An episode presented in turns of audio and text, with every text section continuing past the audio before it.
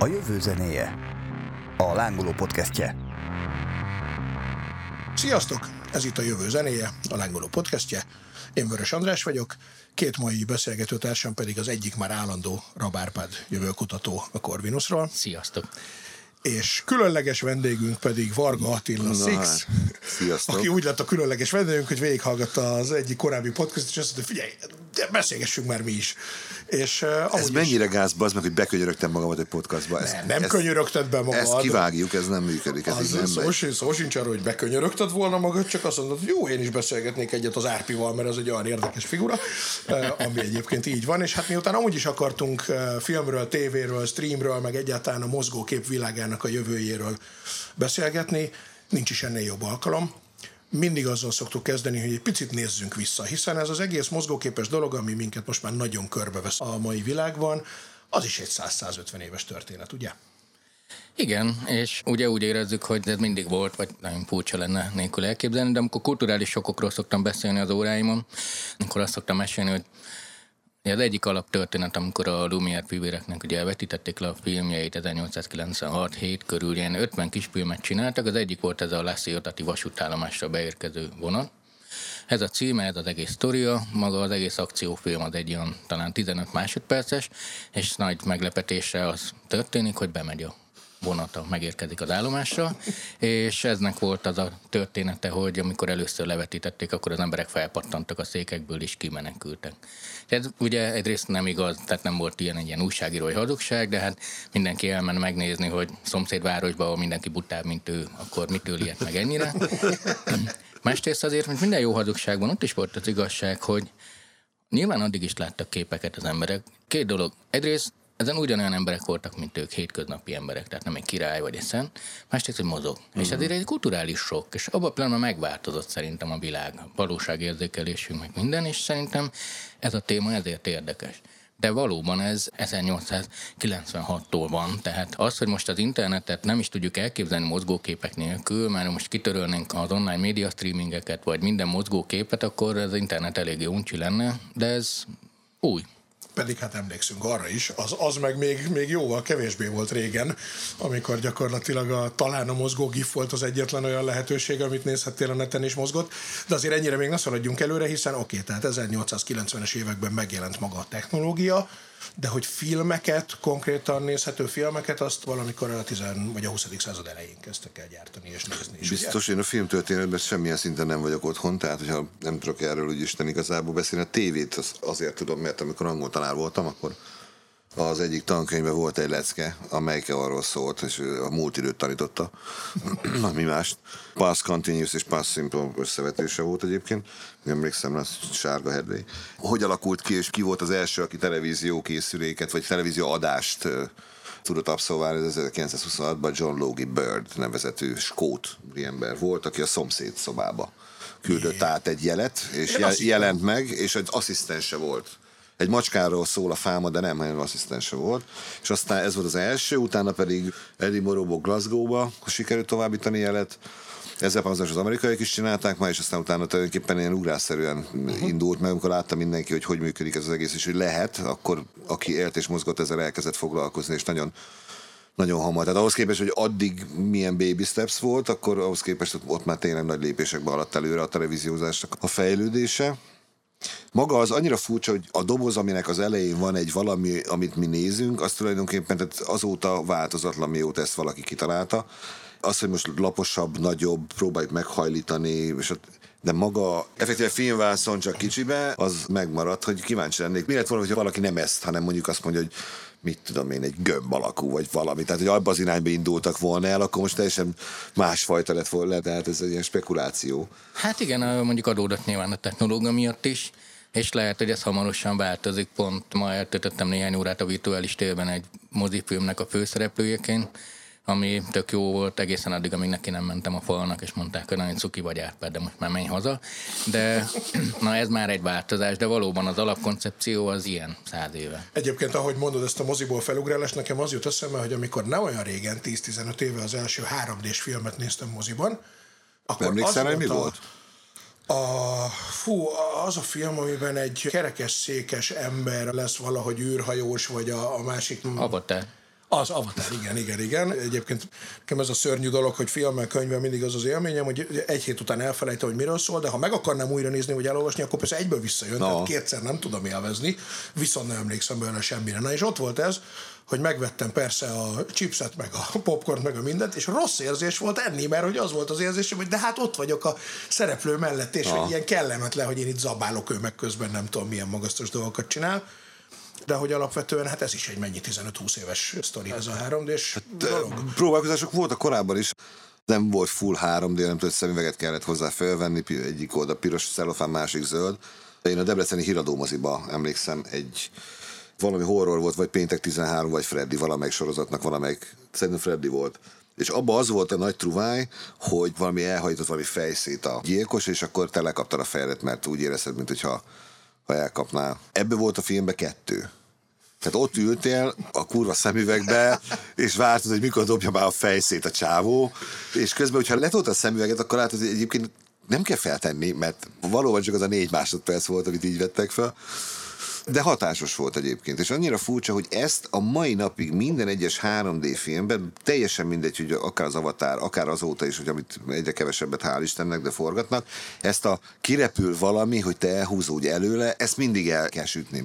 Lehet, hogy az emberek úgy érezik, hogy becsapják őket, és ez nem is volt 3D-s film, hogyha nem akarnak hozzájuk vágni egy, mint egy telefonfülkét, vagy valamit a vászomból kifele, és ú, jó, akkor megvan az élményem, hogy most akkor történt valami. Meg ez egy atavisztikus reflexis repül felére nagy balta ugye reagálsz rá. Igen, ez... Míg ha 3D-ben két szerelmes összebújjuk, az tök oké, okay, azt az utcán is látom. Igen. Szóval, hogy akkor egyszer csak véget ért a rádió aranykora, és elkezdődött a film aranykora, aztán meg a televízió aranykora, de ez a kettő, ez mondjuk párhuzamosan azért tudott egymás mellett létezni jó néhány évtizedig úgy, hogy mind a kettő hasított. De a rádió meg a... Nem, a film és a tévé, film tehát a, a mozi aha. és a tévé. De hogy aztán eljött az utolsó, nem is tudom, tíz év a streaming aranykor, azt mióta számoljuk? Van egy sztori is a Netflix keletkezéséről. Hát a Netflix ugye szerintem most már mindenki tudja, de amikor a Netflix elindult, akkor egy online videótéka volt. De nem úgy volt online videótéka, ahogy elképzeljük most már egy online videótékát, hanem úgy, hogy volt egy oldal, ahova te regisztráltál, és akkor ott volt a filmkínálat, és kiválasztottad, hogy én a mit tudom, egy forró rágógumi hatot szeretném megnézni, beixelted, ők elküldték neked postán a videókazettát, oh. amit te megnéztél, aztán utána beraktad mert ugye az amerikai, tehát hogy ez miért működött ott, és miért nem működhetett volna például Magyarországon? Azért, mert az Amerikai Egyesült Államokban, hogyha te kapsz egy levelet a postaládádba, de akarsz esetleg küldeni, és neked van otthon már felbélyegzett, meg megfelelő borítékod, akkor azt, hogyha berakod a postaládába, akkor a postás azt elviszi. Igen. Tehát érted? Ugye ott nem az van, hogy el kell menni a postára és feladni a videókazettát, hanem csak visszarakom abba a borítékba, egyébként, amit a Netflix biztosított neked is ingyen és bérmentve, beraktad a borítékba, leragasztottad, és a postás elvitte ezért működhetett ez az egész Magyarországon, soha nem működött volna ez a dolog, ugye?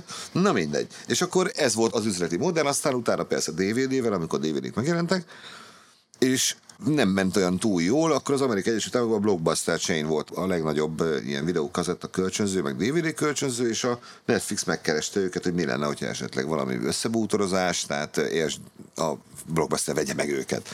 és hát elhajtották, hogy, mert hogy mondták, most akarnak átállni online, tehát hogy streaming, meg és hogy menjetek már picsába. Bármikor meg lehet nézni egy filmet az interneten keresztül, ez sosem fog működni című dolog. Hányszor van már Igen, azt hiszem két éve zárva az utolsó blockbuster üzlet, de az is már csak azért tartott ki, mert hogy turista látványosság volt, és mindenki oda zarándolgolt, aki videókazettát akart még látni. Körülbelül ilyen ilyen jelleggel. Hát, ja, hát így előre persze nagyon jó, hogy mindenki mindent meg tudna jósolni előre, akkor az sokkal kevésbé lenne érdekes a világ szerintem, de ja. Árpi az a jövő kutató szemével, ez a közelmúlt az óriási technológiai változtatással, hogy néz ki? Vagy változással.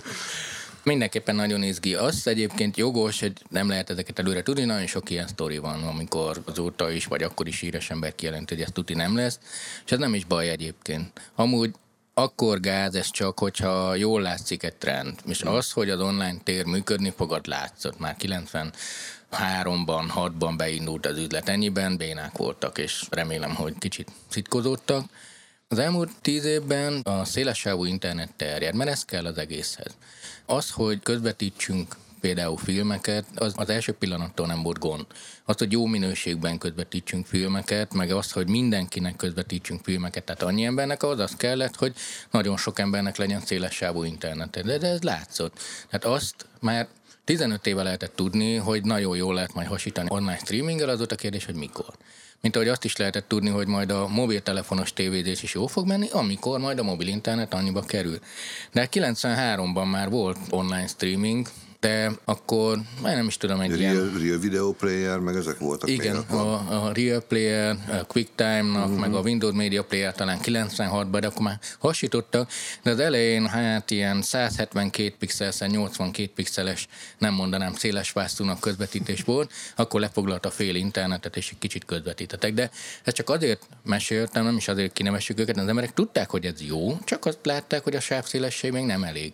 És ez a kb. egy megabyte sávszélesség, ami kell egy ilyen streaming szolgáltatáshoz, nagyon sok helyen elterjedt már, és akkor onnantól kezdve az már üzleti modell kérdése, hogy egy példányod van, mégis 10 millió példányba tudod eladni, mert ugye nem kopik el. És az, hogy a Netflixnek menni fog, más kérdés, hogy a tévék most ott állnak bosszút a streaming piacon. Most eddig nagyon ment a streaming piac, most kicsit válaszút előtt áll, az a tartalmi probléma. Tehát a saját műsorok legyártásának költsége, kontra havi költség, kontra az eddigi műsorok, és most például a következő egy-két év arról fog szólni, hogy a streaming adók milyen hagyományos tévéműsorokat vesznek meg, hogy kibővítsék a kínálatokat, hogy legyen kontentjük, mert a saját műsorokkal azokkal csak figyelmet felkelteni lehet. Szóval az üzlet az elején sokkal jobban ment, most pedig az a rendeződés történik, hogy nagyon sokban fognak hasonlítani a tévékhez, mint ahogy a streaming fogyasztásunk is egyre inkább a tévézéshez hasonlít. De ez az kell, hogy legyen katalógus, tehát hogyha megvan megfelelő archívumod, akkor tudsz építeni egy olyan streaming szolgáltatást, aminek van értelme. A Netflix elkezdte csinálni, és nem csak ott voltak okos emberek, hanem a stúdióknál is. A stúdiók kivárásra játszottak, nem lehetett megjósolni, hogy ebből mi lesz.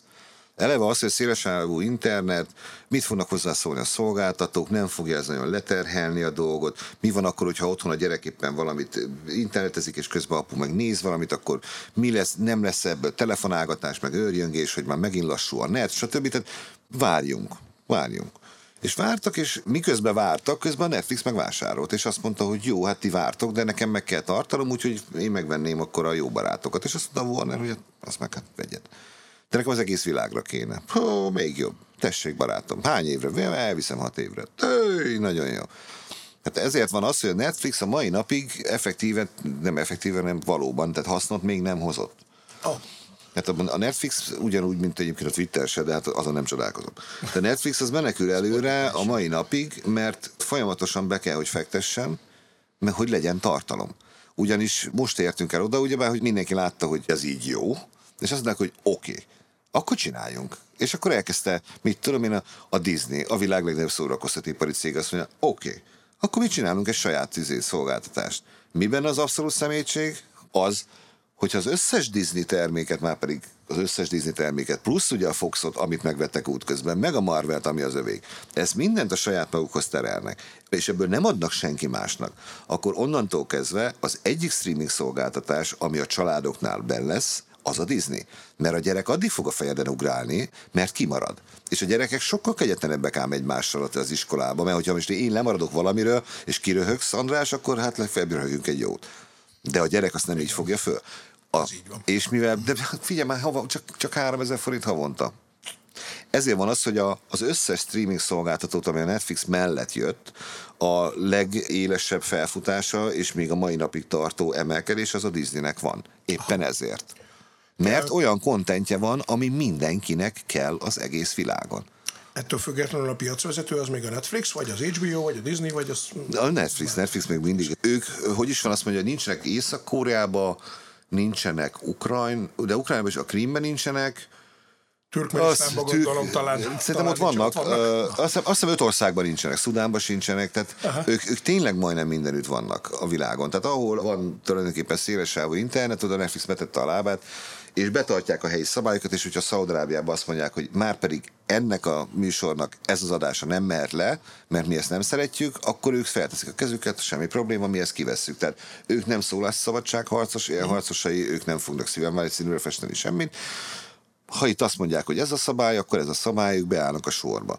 Az HBO az más modell, ugye, de régebb óta létező vállalkozás. Hát ők azt, amit addig csináltak, azt vitték fel az internetre, most a Maxal, hát a, már a Gónál is már voltak olyan tartalmak, amiket kifejezetten oda gyártottak, de a Disney Plus is már kifejezetten oda gyárt, és akkor jött a többi. Uh-huh. És akkor a Peacock, ami az NBC, a Paramount, ami korábban CBS All Access-nek hívtak, és a CBS-é, vagy Viacom csoporté volt, a Warner ugyebár az az HBO, minden nagy stúdiónak van saját streaming szolgáltatása, kiraksz magad elé nyolcat screenshottal, és letakarjuk azokat a dolgokat, amiben azonosítani tudod őket, nem fogod megmondani, hogy melyik melyik. Mert teljesen ugyanazon a logika mellett építik fel őket, ami teljesen jó egyébként.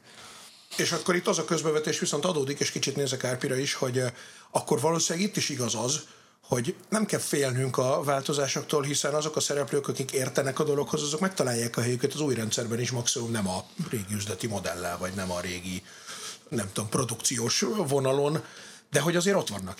Igen, általában már azzal lehet nyerni, legtöbbször annyi történik bejön egy új technológia, hogy ugyanazt csinálják, mint addig, csak új technológia. Nem kadettán viszik ki az HBO-t, meg nem kábelen, hanem neten.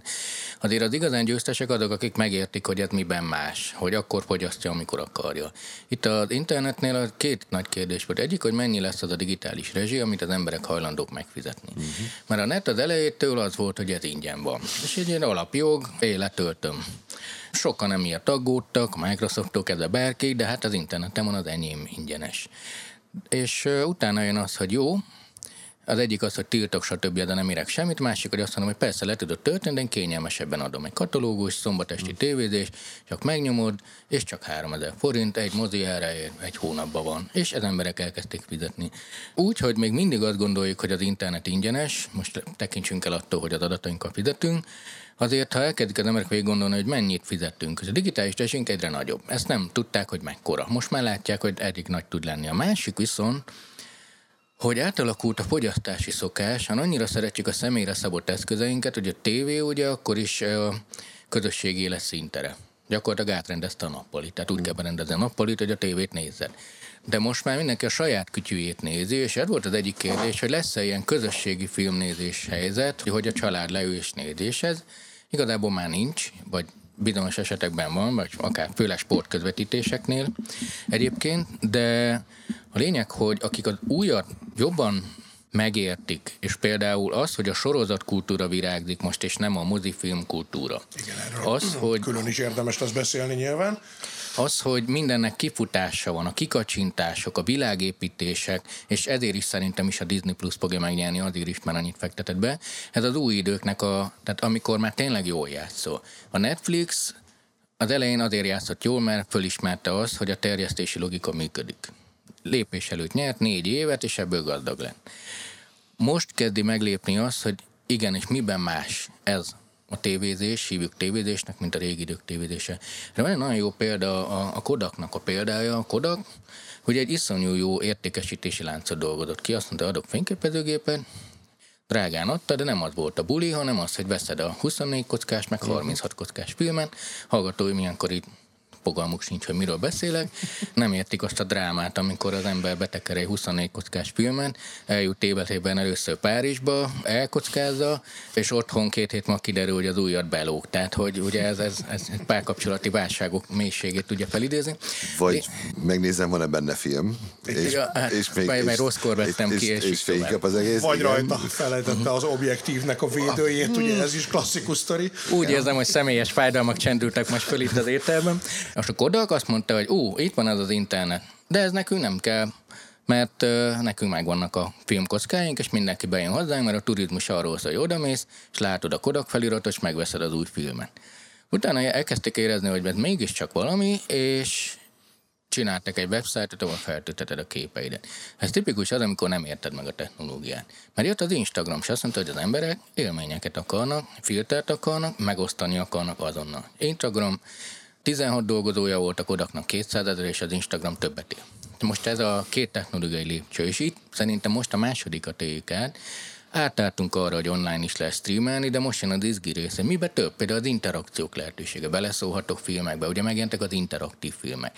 A sorozatnézés. Az, hogy mégis közösségi élmény, csak asszinkron közösségi élmény. Tehát mindenki megnézi az aktuális sorozatot, csak nem egyszerre nézzük, mint annó a szomszédokat, uh-huh. de megbeszéljük.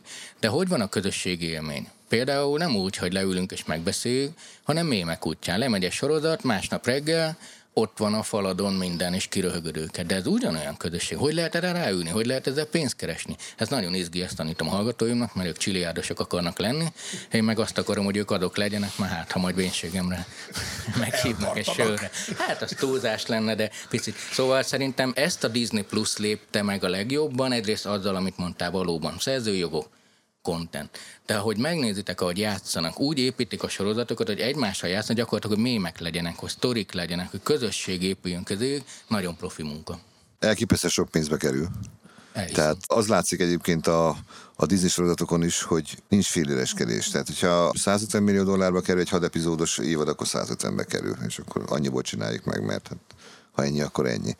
Többféle modell van egyébként, nagyon furcsa, hogy, hogy tényleg mindenki elkezdett ezzel foglalkozni. Egy időben voltak hírek, hogy a Tesco is indít majd szolgáltatást, a Playstation-nek is volt legalább egy sorozata, tehát a Sony-nak egy saját külön csatornája, amit nem értett senki, mert a Sony-nak ott az AX-en, vagy EX-en is, akkor a saját magának csinált konkurenciát mit lehet tudni. Csak izé lehetett elérni, csak PlayStation géppel rendelkezők. Most a Microsoft, az, a Halo sorozat, nem tudom, hogy az hol tart, hogy az még mindig az a terv, hogy csak Xbox-szal rendelkezőek tudják csak az a hálózatnak a, az első percig, mert utána valaki lerippel, és aztán utána föltölt, és mindenki nézi persze de tehát elméletileg. Hogy, hogy van még ilyen, bocsánat, tehát, hogy uh, rippelnek, letöltenek, föltöltenek oh, Hát hogy ne lenne, Én és annyira... akkor most, ez azért mondom, hogy annyira elkezdett szétfragmentálódni a piac. Tehát onnan indult, hogy az amerikai piacon, amikor bekötöd a kábelt, megkeresed a szolgáltatót, és azt mondod, hogy nekem kellene egy jó gyors internet, meg valami tévécsomag mellé.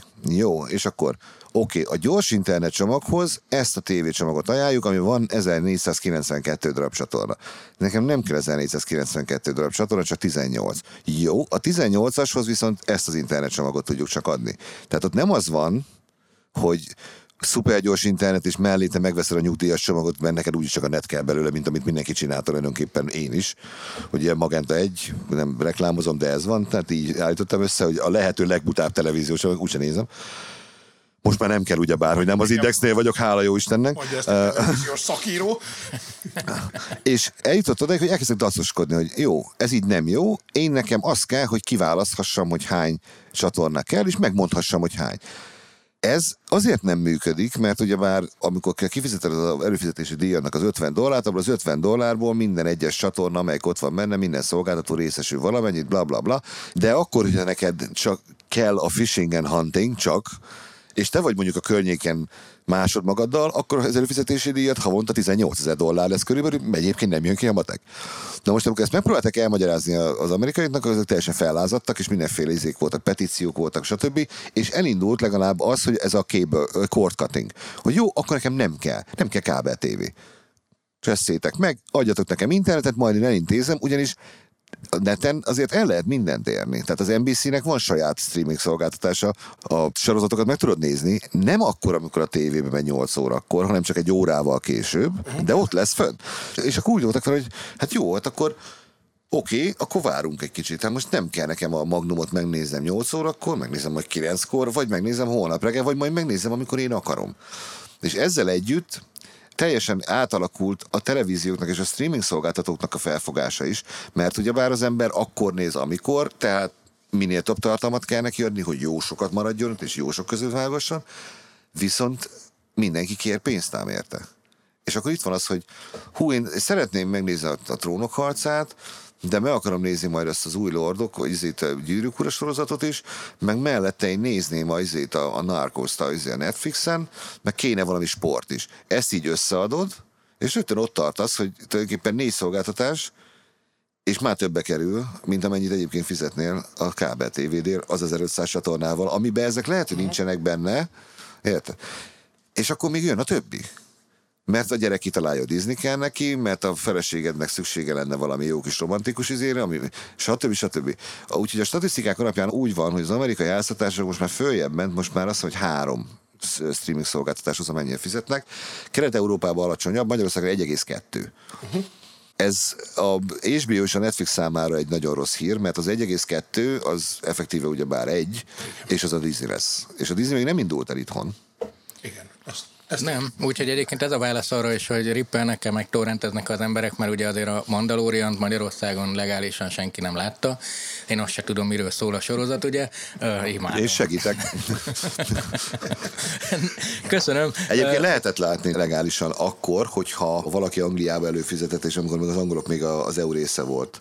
Uh-huh. Voltak, és Angliában az ember előfizet, akkor, mivel hogy az EU-n belül az van, hogy amiért fizetsz, azt az EU-n belül bármikor nézheted, és utána hazaköltöztél, az előfizetésed él, akkor te azt nézheted. Na, micsoda tippek, hát, tessék. Én VPN-nel költöztem és iratkoztam föl. Igen, egy kicsit fáj, mindig mondjátok, hogy a gyerekek nézik a Disney Plus. Én úgy várom a Disney Plus előfizetést, mint ide Buda, de, de úgy látszik, nagy gyerek maradtam.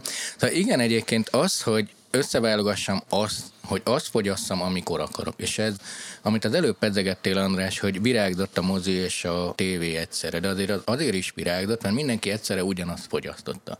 És azért tudott meg a csillagsztár lenni valaki, mert mindenki látta az Audrey Hepburn filmet, mert mindenki látta ugyanazt. És most pont a streaming és ezek segítségével ennyire átalakulunk, most azt egyrészt, hogy akkor akarom megnézni, másrészt, hogy azt amit, és itt jön be ez a brandépítés, hogy mit akarsz megnézni. Jó, a Mandó tényleg nagyon jó sorozat. De azért de az a hype csúcsán van, mert most azt akarja mindenki megnézni. Én az 1,2-es arányt úgy váltogattam, hogy egy, de váltogattam. Tehát három havonta egy másikra megyek át, megint vissza, mert úgy járok, hogy megnézem, ami érdekel, és akkor az az esti tévézésem, hogy lökögetem, hogy na melyiket nézzem meg. Már fél óráig lökögetem, hanem az elég is volt filmezésből mára. Tehát van több ezer film, de nem kell. Tehát nyilván én is valahol el lettem torzítva, és azt mondom, hogy jó, megnézem a Bad Batch-et, mert hogy végül is ez milyen jó.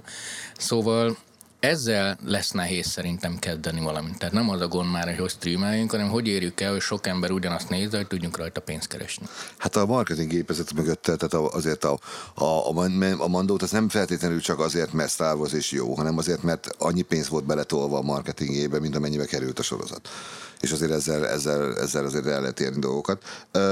Persze, hát a, a Disney is azzal reklámozza, hogy, hogy mit tudom én, apád nézze a, a Star Wars-t, a, te megnézd meg a Frozen-t, és akkor mind a ketten jól jártok. Ugyebár előfizetés egyszerre két készüléken is tudod nézni, úgyhogy semmi mm. probléma nincsen ezzel. Uh, több, tehát a, a többféle modellhez visszakanyarodva, nagyon fura az, hogy olyan cégek, uh, mint például mondjuk az Amazon, vagy, vagy, a, vagy az Apple, akik az egyik, egyik egy tech cég, a másik egy online szatócs, ugye, és akkor tehát jó nagy, nagy szatócs. És e, mondjuk az, hogy a, a, a CBA miért nem indít tévésorozatokat, ez gondolom mindenki számára nyilvánvaló. De hát akkor az Amazon miért indít? Hát azért, mert annyi pénze van, hogy tulajdonképpen nem tud vele mit kezdeni. Effektíve, és, és az Apple is annyi készpénz tartalékon ül, hogy végülis nem oszt, nem szoroz. Tehát az, hogy ők az Apple sorozatoknak a, a szereplőgárdáját, vagy az alkotógárdát az ember megnézi, hát a legkisebb név az Oprah, meg Jennifer Aniston, és onnan ment csak, csak fölfele. Prestige TV. De nem is nem, az Apple modelljében nem is ez a lényeg, hogy, hogy most csinálunk, mit tudom én, tíz sorozatot, és akkor azok jó, mert valóban jó. Hanem az, hogy ott van a készülék mindenkinél, és rajta van a, az Apple TV logó, ami előbb-utóbb úgyis rá fogsz nyomni. Igen. Mert hát ott izgatja a fantáziárat. Most van három milliárd készülék, ha csak minden ezredikbe nyomnak rá, már jól jártunk, ugye? És a, a, az Egyesült Államokban ők megcsinálták azt, hogy az Apple TV az a kapudrog. Az azt jelenti, hogy bemész, és akkor oké, okay, mit szeretnél nézni? Ami az Egyesült Államokban streaming szolgáltatás létezik, a, azt hiszem, hogy Netflix és az nem HBO-s benne, a Netflix kivételével, az mind ott van egyszerre előfizethetsz mindenre. Kedvezményt kapsz, minél többre fizetsz elő. Egyszer kell megadni az adataidat, egyszer kell bepötyögni azt a kibaszott kártyaszámot, egy jelszót kell megegyezni. És kész. És onnantól kezdve megnyomod az Apple TV logót, bementél, és azt nézel, amit akarsz. Ez egy hatalmas találmány.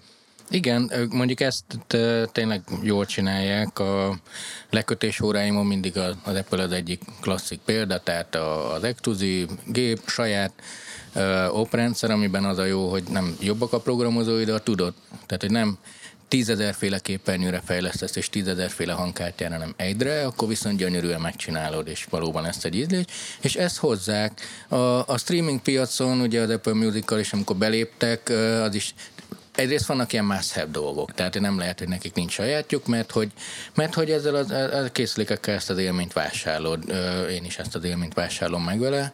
Más kérdés, hogy, hogy igen, más úgy a pénzügyi gazdálkodás, hogy van másik lábad a, a vas jelen esetben, vagy a szolgáltatás, mert a Spotify ugye mindig is veszteséges volt. Az Amazon is mindig veszteségesnek tűnik, de tudjuk, hogy nem az. Az Amazonnál azért egy nagy útkeres, nem útkeresés, tudatos fejlesztés van, ugye egy könyváruházból a világ egyik legnagyobb adattárháza vált, és mondjuk most már felhőszolgáltatásból többet keresnek, mint a könyveken, és a filmeken többet keresnek. Ők most már platformokat adnak el, hogy mások kereskedjenek. Pont egy két évvel ezelőtti részvényesi mm, jelentést olvastam, most így belegondolva nem tudom miért, mármint, hogy biztos, hogy... volt, volt 10 percet. meg olyan jó sok dollár volt benne, és akkor azon vívtak, hogy mondták az egyik ilyen szóvívő, hogy de milyen hülyék vagyunk, mert hogy mi csináljuk azt, ami nekünk a legerősebbünk, hát mindenki online fog kereskedni, könyveket fog árulni, mi tönkre megyünk. Mondták, hogy easy show, mert egyrészt rajtunk keresztül fognak majd könyveket kereskedni, és a mikro, másrészt meg, a, ha, tudod mennyit kerestünk eddig a könyveken, és most mennyit kerestünk fel, mondta, hogy jó, végül is nekem az a lényeg, hogy meg legyen a részvényem, de hogy, hogy ez, ez így izgi a Disney annyiban kiszolgáltatott, hogy tartalmat hozza, de valamin keresztül majd nézni kell, tehát őt, őt majd a készülék, a telefonkészülék, stb. megvan. Egyébként a nagy technológiai zicser kihagyásoknál tartunk. A világ legnagyobb balekja ilyen szempontból most csak ilyen értelemben a telekommunikációs cégek. Tehát ott voltak az internet küszöbén. Mindenki rajtuk keresztül internet. Nekik kellett volna megcsinálni a Facebookot. Nekik kellett volna az online streaminget megcsinálni, azt mondják, hogy nekünk elég, hogy az emberek telefonálgatnak és annyi sok órát telefonálnak, és 55 perc már egy, 55 forint egy perc, jaj, de gazdagok vagyunk. És mondtuk mi is, még annó is mondtuk, hogy figyelj, kicsit más lesz, csetelni fognak. Nem. Uh-huh.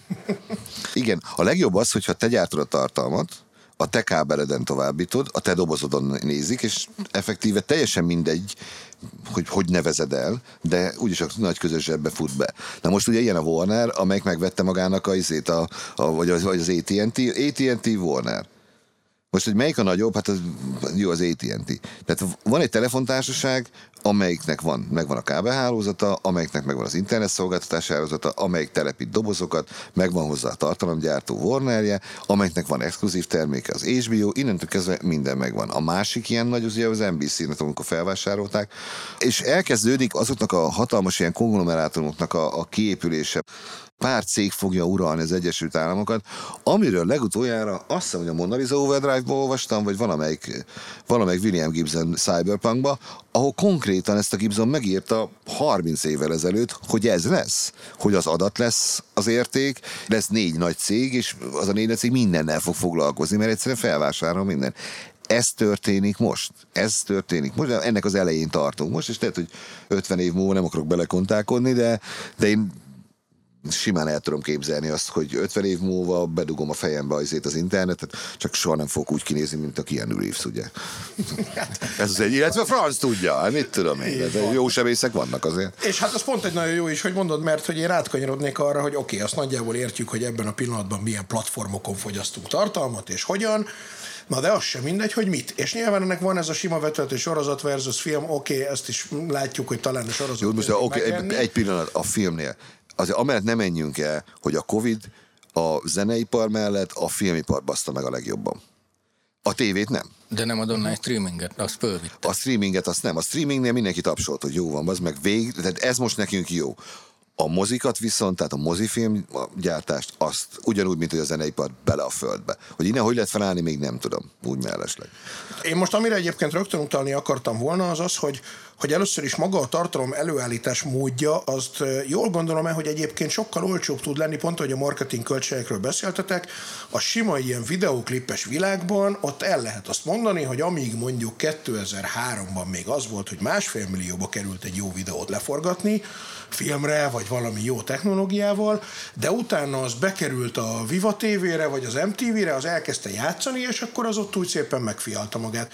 Most már egy ugyanolyan színvonalú dolgot megcsinálsz 300 ezer forintból, vagy hogyha az alkotót megfizeted, akkor kicsit többből, de hogy technológiai szinten gyakorlatilag tényleg telefonnal, de tudod, hogy rá kell szánnod még legalább 200 ezer forintot arra, hogy a YouTube-on megyenek egy kis reklámot, mert ha virálisan nem terjed el magától, akkor másképp nem fog.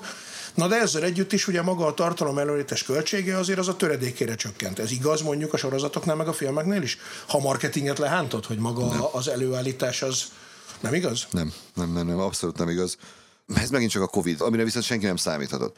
Az ember nem megy el moziba, hanem streaming. Viszont megszokott valamit, és hogyha azt mondja, hogy jó, oké, akkor megnézem ott a tévébe, egyszerűen el vagyunk kényeztetve már, és egy bizonyos minőséget elvárunk. Tehát, hogyha most Pierce kapitányt berakod, abból baj van. Tehát nem lehet megcsinálni, ezért csak előre tudsz menekülni.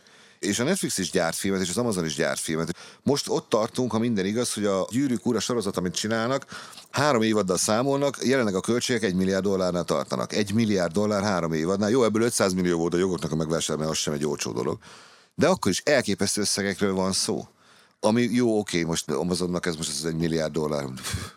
Jó, hát most jó, mindegy, csináljátok majd. Valahogy elszámoljuk, nem érdekes az annyira. De ezért viszont minőséget fogsz kapni. Igen, na de én ugye... Nézd meg a Mendót. Nézd meg a Mendót elképesztő technikán forgatják. Én attól teljesen lehidaltam, hogy azt nem tudom, hogy mennyit tudtok a forgatására a Mandalorian. Pont, pont az az érdekes kérdés.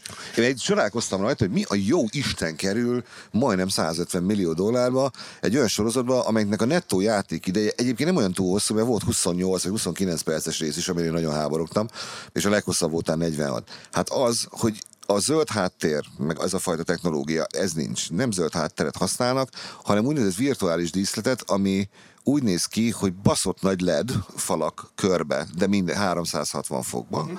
amire előre leforgatott, megcsinált, számítógéppel összerakott cucc ott van. Tehát amikor azt mondta Pedro Pascal, hogy belépett, és felkapcsolták neki az izét, és ott állt, és azt mondja, hogy, hogy basz meg, itt vagyok a Tatooine-on, ez az, ez a bolygó. Tehát ah. konkrétan ott vagy. Nem kék háttéret, hogy figyelj, ott van a sárkány, kicsit jobbra. Hanem valóban ott van. És amikor azt mondják, hogy ott az űrhajó, akkor elmegy az űrhajó. És a világítás úgy van megcsinálva, hogy amikor felnézel is, követi elképesztő. Aha. Beszarsz. De azért azt, azt joggal gondolhatjuk, hogy ez azért egyre olcsóbb lesz, ahogy a technológia hát fejlődik? Mindenképpen, legalábbis szerintem olcsóbb lesz. Vagy de... majd akkor is ráköltik azt a pénzt, csak akkor kitalálnak még plusz dolgokat hozzá.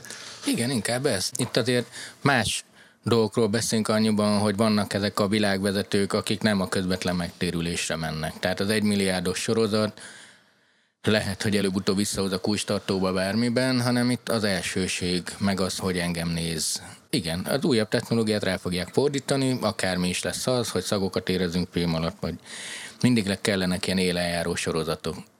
Az, hogy most a tartalmat olcsóbb előállítani, ebben igazad mert nagyon jó kütyűjeink vannak, de máshol elköltöd. Hogy marketingre általában most már ugyanannyit szokás költeni. Hogyha te a 300 ezres videóklipre csak 200 ezeret költesz, nehéz az alja kikerülni. Ugye régebb ezek fordítva mentek. Tehát az volt, hogy előfelhúztad a brandet, volt MTV, az volt a brand, MTV, amit ott lejátszanak, az kész. Ha sokszor játszották le, akkor nirvána. De most nincs egy csatorna, mindenki arra törekszik, hogy az legyen, pont erről beszélünk most, tehát ez 10 milliárdok esetében, de most, hogyha reklámozol, akkor ezért költes sokat, mert azt próbálod pótolni, hogy nincs az egy csatorna. Régebb azért nem tudom, hogy a Z plusz, meg amik voltak zenei adók, hogy azért mennyibe került, hogy bekerülj oda és szer játszanak? Semennyiben nem volt tarifája ennek a dolognak, tehát igazából nyilván kapcsolatokon múlott, természetesen azok a kiadók, akik egyébként költöttek ott reklámra, azok nyilván nagyobb eséllyel indultak a saját kiadványaikkal, az utcáról nem nagyon volt esélybe kerülni, de hogy konkrétan ára azért nem volt a dolognak, tehát olyan uh-huh. nem volt, hogy legalábbis az én praxisomban nem volt olyan, hogy azt nem mondták azt, hogy figyelj, fizessetek fél milliót, és akkor játszani tudni fogják, viszont lehetett tudni, hogyha már említett, akkor még Magyarországon létező Warner kiadótól érkezik meg az a Beta SP kazetta, ami volt a videoklip, akkor valószínűleg azt le fogják játszani többször is, ha meg én vinném be az utcáról, akkor kevésbé. De volt a népi társas játék, nem? Jól, jól emlékszem, volt egy ilyen műsor éjszaka ment, csak ilyen SMS lehetett küldeni, és akkor azt a... Igen, de az, a, az, az A3 TV volt, aha, jól emlékszem, igen. ahol SMS-be lehetett kérni a klipeket. Az egy zseniális ötlet volt szerintem, mert ellenőrizetlen forráson ülsz, ugye nyilván a zenekartagok terrorizálták a barátaikat, hogy figyelj, csak ezen múlik a boldogságom, küldje 20 yes. SMS, senki nem tudja mennyi SMS küldenek, de ez, ez egy szép üzleti modell például. Visszatérve szerintem azt kell látni, hogy növekszik a pénz, ami ebbe van. És nem csak azért, mert olyan cégek vannak, akik nagyon sok pénzük, mert ez így van, hanem azért, mert ez az az ipar, amit fogyasztunk. Mert jó, mert szórakoztató, mert akkor fogyasztjuk, amikor kell. Sok pénz van benne, megéri sokat költeni rá. Igazából tök mindegy, hogy egy milliárdba kerül a sorozat, hogyha 1,5-öt keresel vele. Ez azoknak rossz, akiknek nincs ennyi pénzük. És ők csak a zajnak a részei, és onnan nagyon nehéz kikerülni. Ezért problémák. És akkor, ha ugrunk még egy szép nagyot, és azt mondjuk, hogy a jelenlegi sávszélesség az elég arra, hogy gyakorlatilag bármilyen minőségi tartalmat tudjunk fogyasztani, de hát itt van a nyakunkon a sokat emlegetett 5G, ami elvileg ennél sokkal többre is elég lesz, és akkor nézek egyrészt Sixre, mint valóságsó specialistára, másrészt meg Árpira, mint a jövő trendjeinek értőjére, hogy mennyi esély van arra, hogy aztán előbb-utóbb már nem az előre gyártott tartalmakat akarjuk majd fogyasztani, hanem egy ilyen folyamatos valóságsóban élni, ahol mindig mindenki mindenkinek az életét tudja valahogy nézni. Hát remélem, hogy nem ez lesz, mert engem tényleg nem nagyon érdekel a szomszéd asszony, ami történik.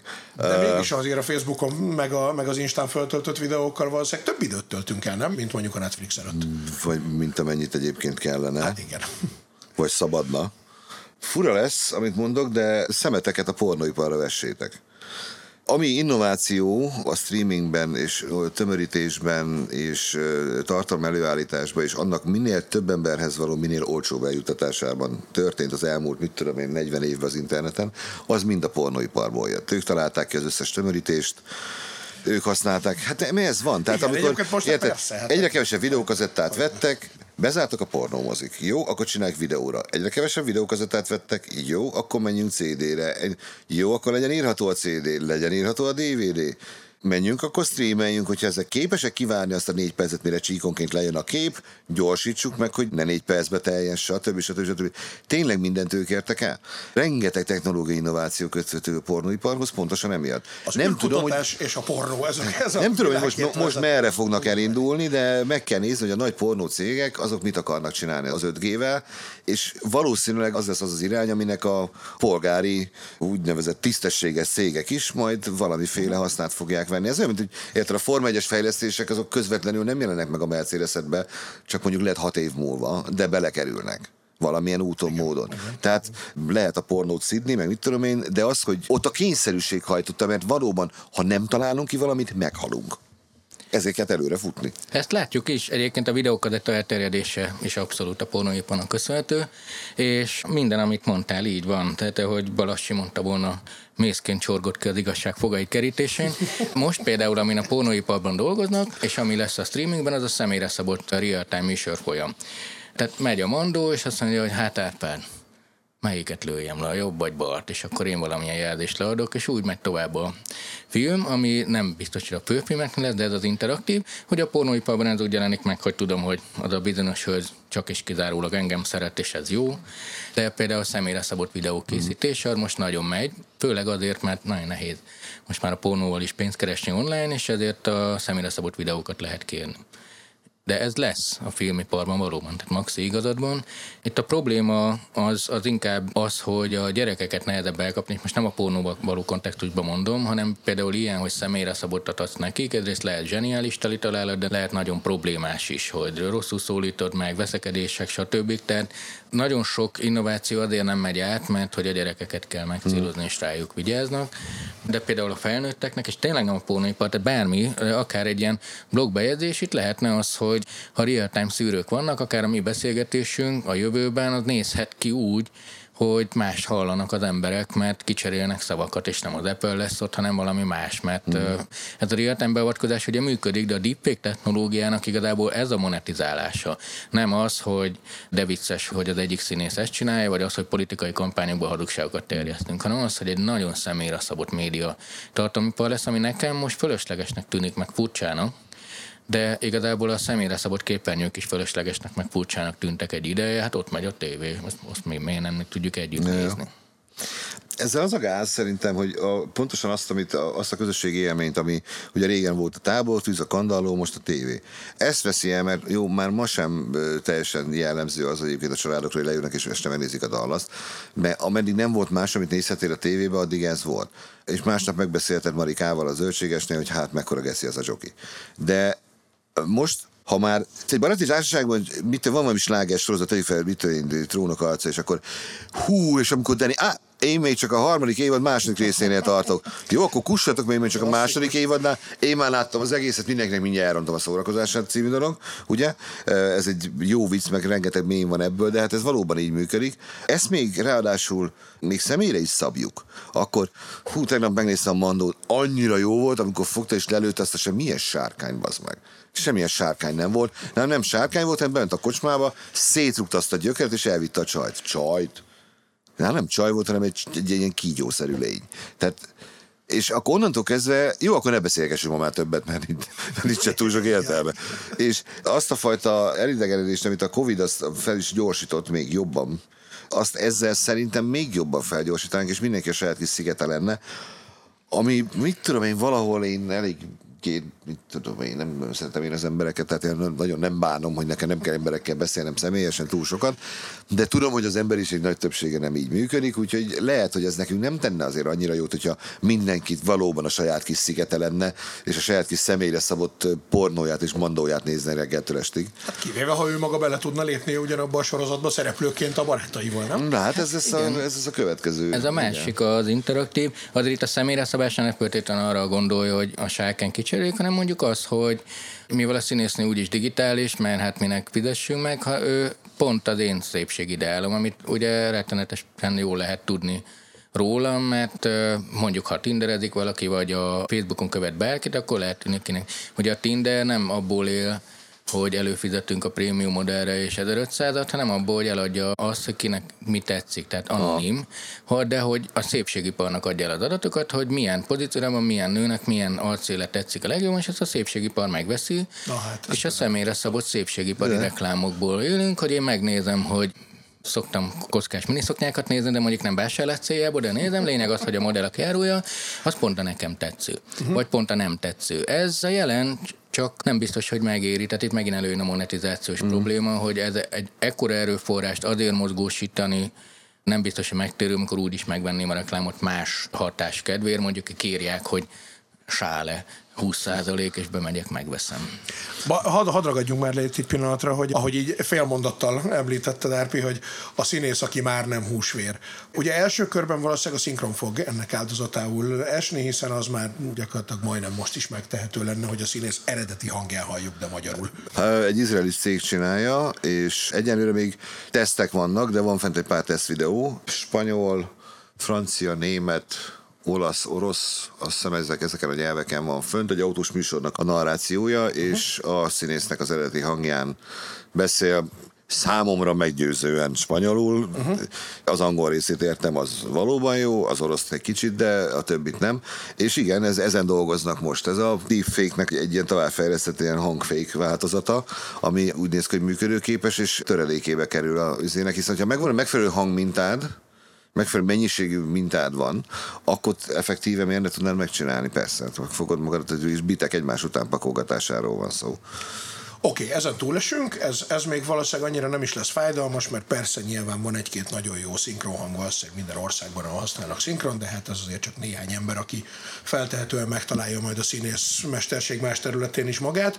Na de meddig vannak még húsfél színészek? Én nekem olyan nehéz lenne elképzelni, hogy ne valódi húsfélszínészeket lássak a filmekben, miközben lehet, hogy már rég nem azokat látom. Az Irishman láttad? Azt pont nem. Még. Na, az Irishman ugyebár egy, egy, egy gangster epos, Martin Scorsese, Ott, amikor nagyon-nagyon, tehát fiatalon is meg öreg, de akkor láttam. Robert De Niro volt benne, a Joe Pesci Igen, volt benne, persze. igaz, Tényleg meg a, a filmek meg a, Bizony, meg a. Pacino. Na Most Igen, ez igen, a három ember együtt, ez mit tudom én, 250 év. És fiatalkori önmagukat is, Igen, ők igen. maguk alakították. A technológia megvan.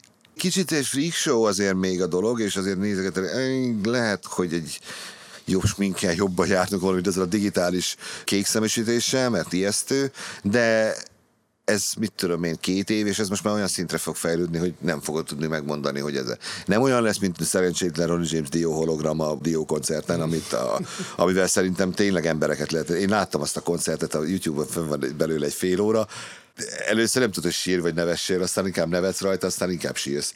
Mert hát borzasztó. Igen. Borzasztó. Az arányokat sem sikerült eltalálni, és akkor egy ilyen, akkor egy kutya ülve, eleve nem volt túl magas, ugye már szegény Roni, és akkor ott a, a, a dob, dob fölött, de látod, hogy nagyon kicsi, és egy ilyen hologramot izé. Az még az a technológia, Ugrál, nem? igen. Konz Zsuzsa videóklipben, mikor járt a Durán, és láttad, hogy ilyen hagyják fociznak a talpa alatt az ilyen nagyon korai tévés. vala, valahol Ez a elindult, tehát érted, a zöld vászon, a kék vászon, stb. És most már tényleg ott tartasz, hogy egyelőre az a gátja, hogy hű, kéne forgatni egy James Dean filmet, és mondjuk legyen a Monroe a partnere, stb. full virtuálba, az a film többe kerülne, mint egy egy évi Disney film uh-huh. termelés, pedig nem olcsó Jánosok.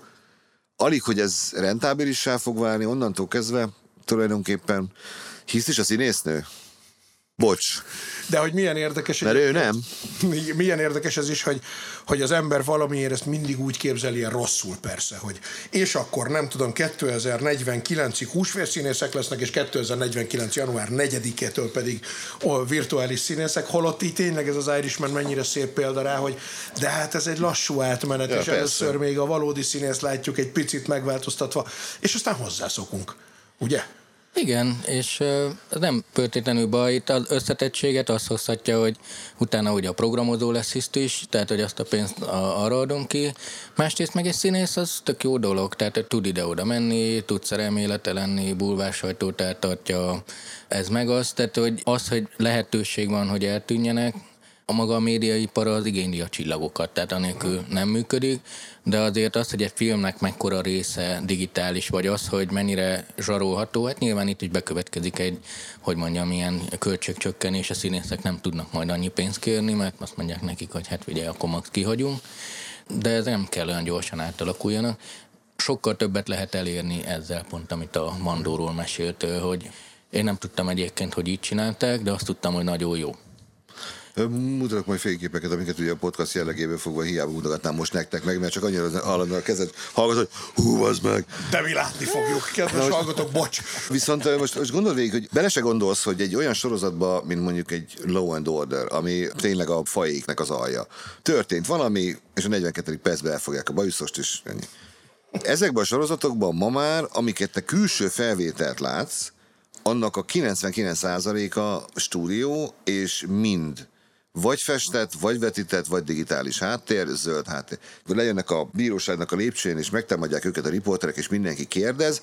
Ebből a riporterek vannak ott, jó esetben a kamera, mert valamikor már azt is oda varázsolják a kezükbe, és kész. Se lépcső, se oszlop, se semmi. A lépcső az három darab fadobogó, mert még mindig olcsóbb, mint egy lépcső, és olcsóbb lezáratni a környéken, és mindent bent, amennyit csak lehet. Te tévés szinten, és most nem a streamingről beszélek, hanem annál a tévénél, ami még mindig a tömegtermelés képviseli, ott a költségcsökkentés elképesztően drasztikus méretű és nem tudnak mit csinálni, mert nem tudják felvenni a versenyt azzal a tempóval, amelyen tempóval a streaming szolgáltatók dolgoznak. Én annak idején feltettem a kérdést, hogy a Netflix meddig akarja azt csinálni, hogy oké, okay, nagyon jó, hogy kiadsz 13 részes sorozatból hétfőn, vagy pénteken kijön mind a 13 rész, a néző megnézi, és azt, ha nem osztottad be magadnak, akkor magadra vessem, a következő az már egy év múlva lesz, mert ugye le kell forgatni. De a néző nem ez a fajta állat, hanem az a fajta állat, hogy hol van. És idegbeteg lesz. Tehát neki újat, és még, és még, Igen, hát és nem állhatsz, nincs megállás. Abszolút a klasszikus pszichológiája ennek, nem, hogy nagyon örül az ember, mikor egy olyan sorozatot talál rá néhány év után, aminek van öt évada. Ja. És így, ó, de jó, akkor most egy másfél hónapra meg vagyok, hogy mit fogok tudni nézni. Persze, persze. Említetted viszont a tévét, és ezzel lassan le is zárhatjuk majd ezt a beszélgetést, bár én tudnám folytatni még órákig. Ez a fajta klasszikus tévézés, és itt nem feltétlenül csak a filmeket, meg a sorozatokat, hanem tényleg az élő műsorokat, amiket szépen a podcastek is kezdenek felváltani. Ez meddig még, vagy ez hogyan fog átalakulni, vagy hogyan nem? Amíg fontos az élőműsor. Tehát mondjuk egy elnök választás, azt nem fog felvételre megnézni, mert nem vagy őrült, vagy bár lehet, nem tudom. Tehát oké, okay, ne spoilerezzetek, blá, blá, blá, blá, blá, mert csak holnap este érek rá megnézni, hogy kit választottak meg. Ez nem megy. Nem Dancing with the Stars döntőről van szó. Sportközvetítések.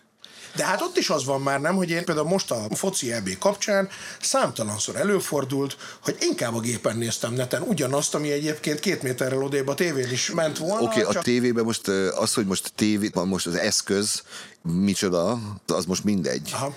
De élőben nézted. Igen, ez igaz. Persze. Mert persze. annál idegesítőbb nincsen, hogy 1-0 lett a meccs, és a 90. percben rúgták a gólt, és neked ezt elmondják, mert akkor másnap már nem fogod megnézni a meccset előről, Igen, mondjuk, hanem oda tekelsz a 90. percig, megnézed a gólt. Ebből jönnek ugye a klasszikus történetek, ami most talán a magyar-németen fordult elő, hogy még a telefonomon néztem, mert próbáról mentem hazafelé, és ugye az M4-nek a streamje az egy olyan 30-40 másodperccel mögötte van a dolognak, és pont itt a ház előtt, hogy mentem volna fel az erkélyekre, mindenki üvöltött, igen, de akkor olyan jól lehetett tudni, de ebből majd biztos lesz valami gól a végén. Ne is mondd, ezt abszolút átértem én is most. Valóban a csatorna szerintem mindegy. Az a kérdés, hogy közösségi élménybe vagy-e vagy sem. Egy választás, elnökválasztás közösségi élmény, mert izgulsz. Tudod, hogy a választók, egy sportesemény. Tehát az, hogy otthon én most a tabletemen néztem, vagy a gépen, vagy a tévében találtam, a tök mindegy, mert egyedül néztem. Azért, mert dolgoztam, ez ideget. De csomó meccsnél meg kint ültem a barátaimmal a kocsmában, és akkor az ugye ott a sztori a közösségi. És egyébként fogalmam sincs, hogy a kocsma streamelt, vagy előfizetett tévére, hanem ott, hogy közösségi. Tehát a válasz az, hogy ez a tévézés, ahol még tudsz sztorit adni. Eddig a közösséget a család és a nappali adta, ez most sok szempontból széttörött, és most nem a családról beszélek. Médiánál ez, ami vagy azért, mert olyan aktuális. Egyébként, ha megnézed, vannak ilyen reflexek, hogy hogyha van egy nagy esemény, mondjuk árvid valami, akkor is az emberek szeretik közösen nézni, összeszaladnak az uh-huh. emberek és a tévén nézni, mert még mindig közösségi lények vagyunk. Tehát ez egy időben, de hányan. Tehát nem azt kell különböztetni, mi a csatorna, hanem hogy a nézés élményét meg akarjuk-e osztani uh-huh. valakivel. Igen. Erre egyébként most, ami a próbálkozások vannak, ez is furcsa, hogy nem a pornóból, ez az amerikai tévéből indult el, hogy Melyik is volt? A, a Scandal című sorozat volt az első, ahol az volt a második évad első részénél, ment a tévébe, élőbe akkor adták ugye a részt, és a Twitteren, az ABC-nek a csatornáján megjelentek a sorozatnak a szereplői, és a Twitteren miközben ment a televízióba, ők szépen kommentálták az eseményeket. Erre, mint gyöngytyúk a meleg takonyra már elnézést, most nincs olyan sorozat, ahol a színészeknek a szerződésében ez nincs benne. Olyan? Igen, hogy ha kérjük, akkor maga szépen leül és kommentál, és nem lesz paraszt. Ennek a továbbfejlesztett verzióját most a sport, most ugye benne vagyok a Arena 4 miatt, hogy ott dolgozok ilyen online főszerkesztőként, hogy próbáljuk a televíziós sportközvetítéseket, amikor online van, azt valahogy, valahogy megbolondítani. Azt, hogy most több kameraállás, meg választhatod, és mit tudom én, és Valentino Rossinak a motorjáról akarod végignézni, hogy előtted van az egész mezőny, mert te ott vagy hátul a másodikén, akkor ez is valami különleges perverzió, de erre lehetőség van, stb. A következő lépés az az, hogy azok, akik egy baráti társaság tagja, és együtt nézik a meccset, és Covid van, és nem tudsz átmenni, és, vagy, és mivel még Covid még vagy négy évig úgy is lesz, fellángolások mindig lesznek, és úgyis be leszünk kicsit zárva, akkor legyen az a lehetőség, hogy oké, okay, belogolsz, és miközben nézen a meccset, adunk egy felületet, ahol egymással meg tudjátok beszélni. Nem Twitter, nincs nagy zaj. Nem jöhet be bárki, nincsenek trollok. Csak azok az emberek, akikkel eleve szeretném ezt az egészet megnézni. Uh-huh. Az, hogy most a meccs mellett ezt most a videó keresztül csinálod, és hang is van, és hallod, hogy a másik örül, és közben nézel a meccset, vagy csak szöveges, az már végül is technológiai kérdés, meg teljesen meg százszerűség, de mi ezt szeretnénk, hogy ezt Magyarországon is megcsinálni, mert az angoloknál volt, és az olaszoknál is csináltak már ilyen próbákat, és nem voltak teljesen elutasítók az emberek, ha bár persze ez nem ugyanaz, megint ez, ez ilyen pseudo közösségi hát élmény. Ez egy dolog, hát az én kedvenc jégkorongomban, ahol ugye nyilván vannak ugyan a magyar bajnokságból némi tévéközvetítések, viszont a YouTube-on nézed, mert ott viszont minden meccs ott van, és hát ott rendszeresen persze, hát ott, ott van mellette a sáv, és akkor lehet beszélgetni másokkal.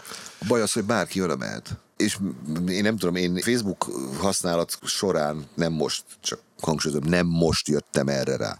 Tehát mióta van Facebook, azóta jöttem rá, hogy mennyire gyökerek az emberek. Tehát addig ezek az emberekkel én nem találkoztam, hogy nem volt Facebook. Tudtam, hogy vannak parasztok, meg bunkók, nem parasztok, hanem bunkók. De nem, talán, mert valahogy elkerültük egymást, mert hát én nem mentem a közelébe. De a Facebookon az, hogy ez, hogy megszűrd, és minél inkább exkluzívabb legyen, az a nehéz. Uh-huh. Az a nehéz, hogy mi jó meghívásos csoport, de ott is váránybőrbe fújt farkasként belopózik, és aztán utána kitör belőle a gyökér. Erpi? Olyan boldog vagyok, amikor az üzleti élet visszagazolja a trendelemzéseimen.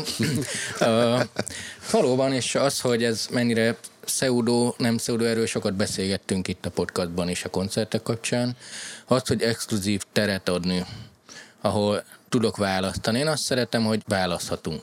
Most épp az antiválasztás időszaka, mert hogy nem tudok kimenni a Covid miatt, de a jövőben az jó lesz, hogy el tudom dönteni, hogy együtt kocsmázok a barátokat, megnézzük a meccset, valami nem vagyok, ott lesz egy ilyen szolgáltatás, azt mondja, nézzétek, 5000 forint egy óra, de ott leszek én is veletek, vagy bárki a világ más pontján, vagy épp beteg és otthon van, és lehet választani. És egy üzleti szolgáltatások ezek jók, mert akkor ezt csinálják. Én szeretem az ilyen dolgokat, mert ez nem azt jelenti, hogy nem jó Sőt, szerintem törzskocsmából kidobnának, ha mást is mondanék, imádom őket. De jó, hogy lesznek kedek lesznek. Az, hogy hogy élünk velük majd, ez végül is ugyanolyan, mint az emberi civakodásnak a dolgai lehetnek. Amit az előbb mondta, hogy az online térben trollok, szerintem nem több a bunkó, mint eddig volt, azt azért nem érzem. Jobban látjuk hát, őket. Ez az, hogy nem tudtam róluk meg sokkal többet tudunk meg emberekről, amit igazából a társadalmi lényünknek nem volt rá szüksége. Hmm. Tehát mondjuk én tudom a szembe lakóról, hogy a szembe lakó. A társadalmi lényemnek elég ennyi. Nekem az a lényeg, hogy szobatiszta legyen, ne hangoskodjon, stb. Facebook ismerősen lesz, és kiderül, hogy hát nagyon fura zenét hallgat mondjuk. Akkor többet tudok róla, mint kellett volna, és mondjuk elkezdem utálni, vagy látom, hogy mi az ő politikai hmm. nézőpontja. És ez nem a Facebook hibája, hanem az, hogy végül is szembe szomszédnak kellett volna eldönteni, hogy nekem el akarja mondani a politikai Igen. nézeteit, de ez messze vezet.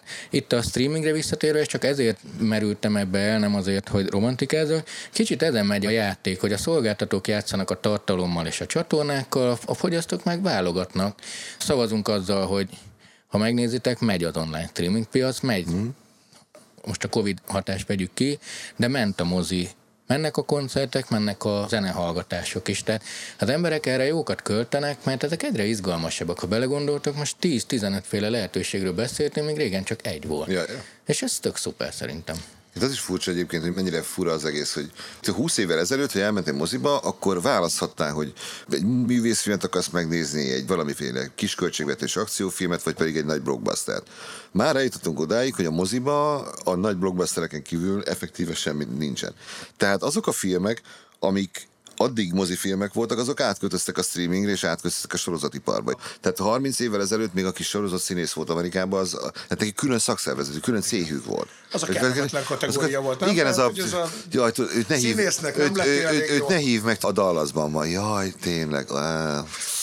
Ez egyébként nálunk a mai napig nem mondom meg, hogy melyik színésznő az egyik HBO sorozatnak a főszerepét vállalt el, és a színházba visszamenve az volt a kérdés, hogy TV, te hát te színésznő vagy, színházi színésznő. Érted? Tehát a mai napi, te, ez nagyon nehezen változik meg. Nagyon gyors közbevetés, bár ehhez nem értek, és ez egy teljesen külön adás is lehetne, de hogy a kettő között amúgy van különbség, nem? Tehát azért a színházi színésznek egész másképp kell játszani a sok szempontból, mint egy Igen, és sokkal rosszabb, hogyha azokat a színházi manírokat nem veszi le, hiszen a kamera az mindent megmutat, és nem kell üvöltözni, nem a hátsó sornak játszunk, kedves András, hanem a kamerának. És ezt van, aki meg tudja tanulni, van, aki nem. Ezek az úgynevezett ripacsok, akiket a televízióban egyébként úgy 90%-ban magyar sorozatokban látsz.